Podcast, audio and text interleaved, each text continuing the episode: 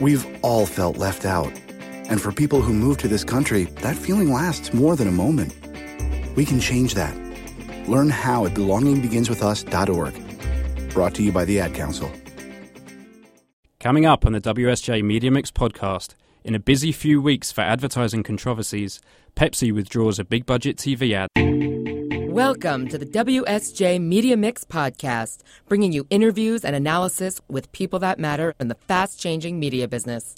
Hello and welcome to the WSJ Media Mix podcast. I'm Jack Marshall in New York. I'm joined today by WSJ advertising editor Suzanne Vranica. Suzanne, how are you? Great. Thanks for having me. And we are joined by Jennifer Maloney, who covers uh, the beverage and tobacco industries for the Wall Street Journal. Jen, how are you? Great. How are you? Good. Thanks for being here. So it's been a busy few weeks for advertising controversies of sort of various different flavors. Suze, you're laughing. I know you've been involved with a lot of these. Madison Avenue is on fire. so we've had marketers putting ads from YouTube after ads were showing up in sort of questionable places, let's say. Um, this week we've also have have also had advertisers pulling out of the Bill O'Reilly show on Fox News, following uh, sort of reports of sexual harassment allegations there. And then today we had Pepsi withdrawing a big budget TV ad it produced um, after a big consumer backlash online. Um, so, Jen, I know you've been close to this situation. Talk us through it. What was the ad all about? Why was it met with such hostility, and, and why did Pepsi pull it ultimately? So, this ad centers on a group of racially diverse protesters who are marching down the street. And Kendall Jenner, who you may know from uh, the Kardashians reality show, or um, as she's also a fashion model, she appears in this ad as a fashion model in the middle of a photo shoot. She peels off her blonde wig, uh, she wipes off her lipstick, and she joins the protesters. And they confront a line of stone faced cops. And at the climax of the ad, she hands a cop a Pepsi. He cracks it open, and the crowd goes wild. Um, the, the derision started immediately on social media in response to this ad. And interestingly, the criticism came from both liberals and conservatives. Um, folks who uh, are on the left felt that it was trivializing real concerns about police violence and it was sort of co opting the Black Lives Matter movement. And people on the right felt that it was anti law enforcement. Um, so everyone was united in hating this ad. So, what, what was Pepsi's statement? Um, I know they said. I think they said it missed the mark. I think that was their language. Yeah. So initially they defended it, but today uh, they changed their tune and they said, clearly we missed the mark and we apologize. We were trying to project a global message of unity, peace, and understanding. Uh, we didn't intend to make light of any serious issue. And then they also apologized for putting Kendall Jenner in this position. I mean, this is the broader issue here, right? You have marketers now who are prone, to, more than they ever had been, to tap into sort of the zeitgeist and what's going on. Um, well, this is a big trend around right. sort of social, absolutely being socially conscious, having an opinion about things. They don't want to pick a side necessarily, but they want to be reflected of what's going on. Um, I think in this case, it definitely went. People were curious. They were more than the fact that they were upset. They were like, "What is this thing trying to say?" So I think even though it hit missed the mark with some and they criticized it, others were just like, "Are you I don't even get this thing. So, but we've seen this over the last year, right? There's been plenty of examples of people taking this social consciousness, putting in their advertising, and it not going exactly the way they thought. Um, Audi did it during the Super Bowl, promoting sort of equal gender equality rights for women and pay, and people loved it. But there was plenty of people that were just like, "This is pandering," and you know, you're playing into a topic. So brands really should be very leery about going to this place. And the fact that a lot of brands are doing this, there's also this other problem problem when that happens. Everything kind of looks the same. So there's other issues that's going to stem from all this. Yeah, well, there were a few ads. I mean, you mentioned Audi during the Super Bowl that sort of tried to tap into a similar theme. To, to what extent? I mean, there's the old adage any publicity is good publicity.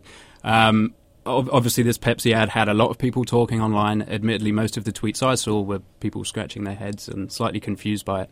Um, but to what extent do you think that's sort of the point here, just to generate discussion sort of more generally? Or? I don't think Pepsi wants this kind of discussion. Right. But I will say we see this every couple of months. This one's definitely bigger than we've seen. There was about 110,000 comments uh, measured by one company that we called, and they said 26 or 28 percent of them were negative, which is a pretty significant mark. Like they don't see that kind of negativity on advertising uh, you know, maybe one or two a year. They said a couple a year. So definitely Pepsi didn't want that. But these things erupt on social media, and we all think, oh my God, I, I don't know if this is to the point where people are going to be like, I'm not drinking Pepsi. People might say they're not going to buy, you know, drink Pepsi. Uh, you know what? I tend to not think that's going to happen. Um, they tend to blow over. And I didn't see a lot of, in, in the research that we pulled, it wasn't a lot of, people were more upset because they didn't understand it and were sort of reading things into the ad. So I don't see it having a long term effect. And, and we've seen this happen on countless other brands this year. I think social media just lends itself to that. Yeah, Jen, do you agree? I mean, is this sort of going to blow over as, as quickly as. I mean, these ads are, are months in the making typically as well. So it's, you know, to release an ad and then to pull it so quickly is. Yeah, I think it blows over. I mean, it hadn't even aired on TV yet. Yeah. Um, so they've sort of yanked it uh, before it even has a, a broader impact. But I think the remarkable thing is that brands these days run such a risk of of a social media backlash snowballing literally overnight. Um, it didn't used to be that way before No. social media really became this this big, huge factor that that marketers had to contend with, not just as an opportunity to get their message out, but as this dangerous threat that could potentially undermine their efforts. ads used to take a little while. What what people would do, you'd have somebody send a letter or an organization. There's always people that are part of groups or you know have agendas, and they would use ads and send com you know send letters to you know advertising reporters or to companies. And so there's t- tons of examples of ads that have been pulled over the years, but it usually took a lot longer for them to pull. Now it's in within a couple of hours, things can go wrong for you. So the speed of which this is happening, and also I would say that the groups out there, and this sort of ties into some of the other sort of uh, controversies that we've seen this week too. You know, if you have an agenda.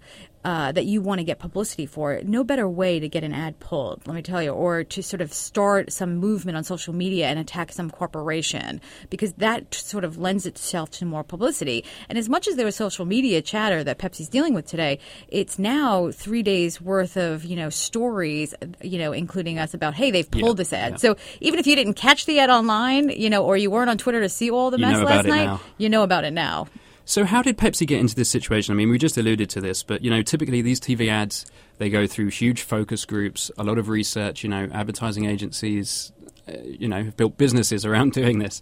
Um, so I mean, how did this one sort of flunk so badly? I mean, did they not test it adequately, or uh, Well, that remains to be seen. We haven't found out how much rigor was put behind this ad. Typically, the CPG companies are pretty test driven. Um, Pepsi has been sort of moving to a faster place in terms of producing lots of content and advertising content, as a lot of other advertisers are. So, even though we don't know, they have been on this track to move things more fast. So, I'm wondering if that is the case here. We'll find out and, you know, hopefully report on some of that. I think that's an interesting question. Was this a case of it really didn't have time, you know, to go through the vetters that it usually does or do the focus group things?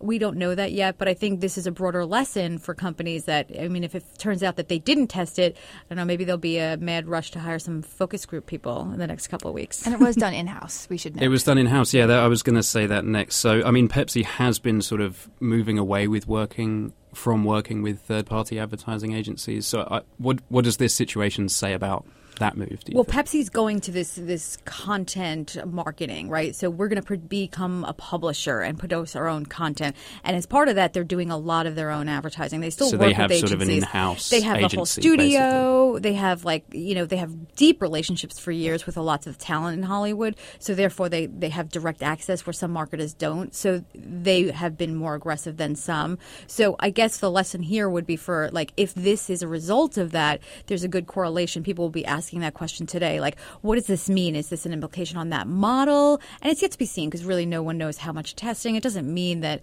you know it it wasn't tested. We don't know that, but Yeah. I'm sure those are the questions that Pepsi's are asking. People are asking Pepsi today. It's an interesting case study, if nothing else. Okay, we're going to take a quick break. Join us after this. We've all felt left out. And for people who move to this country, that feeling lasts more than a moment. We can change that. Learn how at belongingbeginswithus.org. Brought to you by the Ad Council.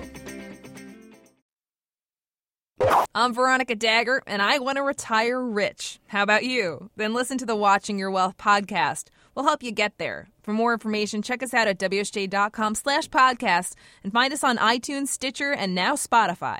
WSJ Podcasts. Listen ambitiously. Now, back to the show. Welcome back to the WSJ Media Mix podcast. We are joined now by Sarah Rabil, uh, Deputy Bureau Chief for WSJ's Media and Marketing Reporting Team here in New York. Suze, how are you?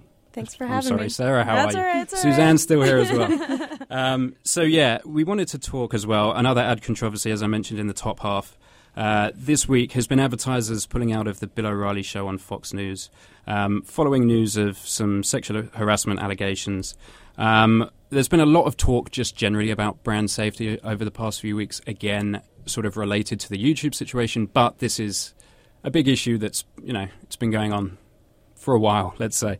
Um, so I just kind of wanted to get your guys' sense on that. Um, how does sort of the YouTube situation relate to the Fox News situation? I mean, is there sort of a parallel there, Suze? Do you It's think? a ba- it's a basic principle in advertising, right? Advertisers like to be associated with good content and clean content, non-controversial. So anytime your ad is next to, adjacent to, embedded in anything that's controversial, like brands don't like controversy. So whether it happens online, at the store, wherever it is, they're going to pull. And we saw that with Google and YouTube, and we're seeing that on the Bill O'Reilly. On Bill O'Reilly, uh, this is just advertisers saying, "I can't be associated with that kind of behavior." But I think there's things going on in this in the world today in terms of issues that have become really enormous that people care about. Right, the women's issue is a wildly popular issue right now, and I think companies have been under pressure about it. Right, and so this is involving women. So how, you know, brand, this is a double whammy. How can you be on a show, they're asking themselves, that has been implicated in this way? And I really do think the O'Reilly show uh, illustrates the sensitivity that advertisers have around it because let's be clear here O'Reilly is not admitting to any wrongdoing. He is saying he denies these allegations, but he made settlement payments just because he wanted to spare his family, because he's targeted by these types of lawsuits.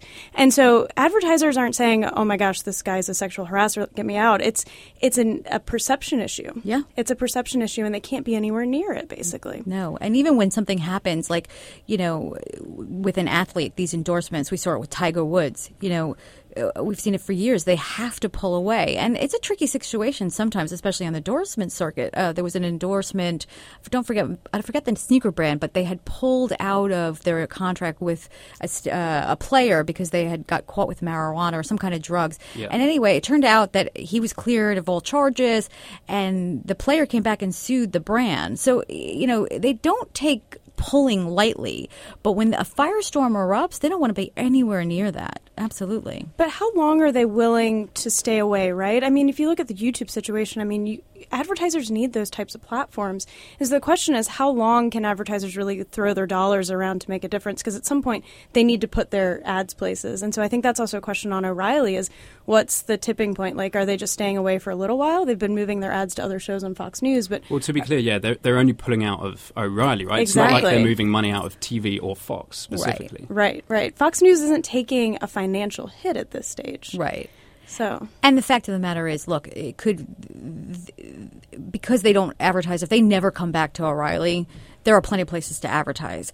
With Google, it's a different situation. No one really wants to cu- cut off Google, right? They know that they need to reach their audience. They're one of very few places that you could go for that kind of reach online, especially on the platforms. So I, I think it's a different situation between Google and O'Reilly. Um, I think they'll be much more forgiving of Google than they will of O'Reilly. There's plenty of other TV shows that they go to. In fact, they, you can go on the same network. But I do think you'll have brands, again, tying back to this, we need to make a statement because we are a purpose driven brand. There's this, this thing out there about we have to stand for something.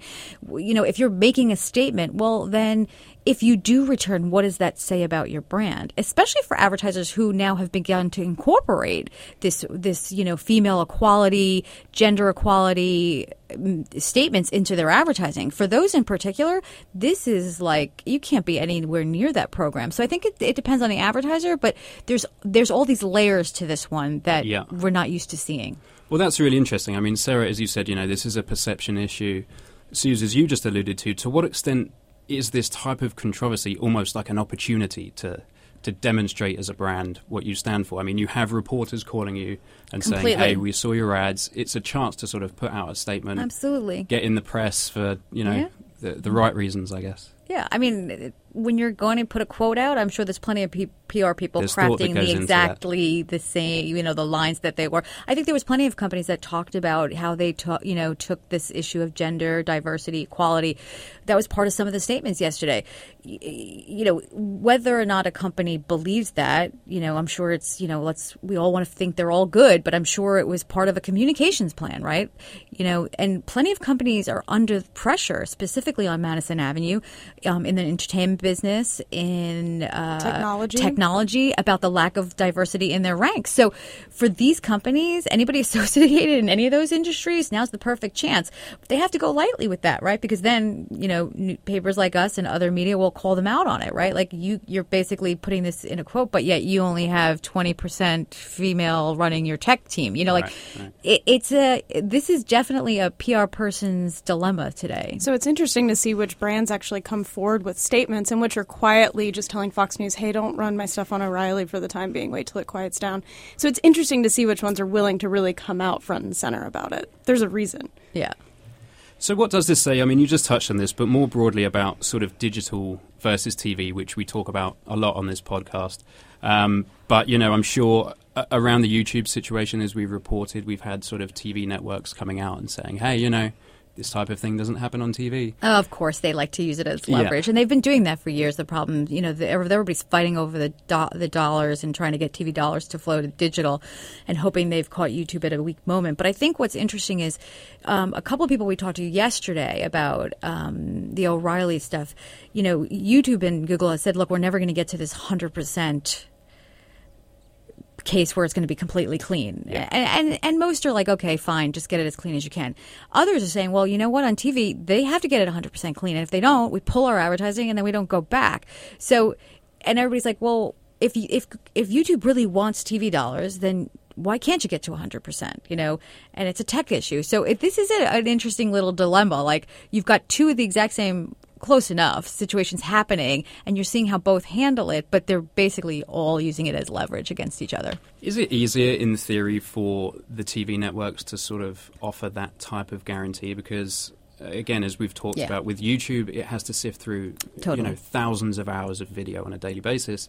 With TV, in theory, unless it's live, which Bill O'Reilly is, you know, there's only 24 hours of programming there. I So you sort of have a better sense of, of where your ads are going to you would think although we called advertisers in the last night and they were like had no I. I had our ads are not supposed to be on there. And, and then they had to call their agencies and the agencies didn't know why they were on there. So it can get, be a little murky in tv as well. But i do believe that yes they have a legitimate concern there. But then on the other spectrum you've got people on the buy side on the advertising side and marketers saying look if they can put driverless cars on the road and they can do all of these things and they're technology geniuses they can do this. And you know what? They they've responded so quickly. Think about this. They've now got ai technology looking at this. It, was already in use at certain platforms. So why wasn't it being used on this? Like things like this happen for a reason and then when they happen then the advertisers have the leverage to demand that they go further. So they will fix it. Will it ever be 100% probably not. But if it doesn't get to the, the, the point where advertisers really need to be then they're going to speak with their dollars. It's just how the system works. It's like a, it regulates itself. Yeah, but Sarah, to your point, you know, we're, we're not expecting any big hit on Fox's revenues as a result of this situation. I mean, the question is where's the tipping point? Not at this stage. It depends on how long it drags out and if it becomes a longer term issue for them. But right now, I mean, he seems to be skating by okay. Fox is not reprimanding him. They just extended his contract right before this all broke. They knew it was coming. They still extended his contract. So, I mean, I think we're going to see Bill O'Reilly on the airwaves for uh, the foreseeable future. Right, and if advertising isn't there, do then they just float this and just keep it on the air because it gets good ratings? Like that's the I mean, choice the of Millions of people a night. That's right. It's it does really really well. So they could very well say, okay, if it's not going to get the advertising, we'll still support it. That is their right, and we'll see what happens. But if advertisers decide this is not something, then you're going to probably see a lot more um, direct response advertising. One eight hundred numbers up there because that usually is a good sign that there were plenty of those last night. that you, you get a lot of that on those programs sometimes, but you'll probably see a lot more of them and less of those, you know, Fortune 500 companies that are willing to put their brands in the middle of that. Okay, well, that's one to keep an eye on. Uh, we're out of time, unfortunately, but thanks so much for joining us. Join us next time on the WSJ Media Mix podcast. WSJ Podcasts. Listen ambitiously.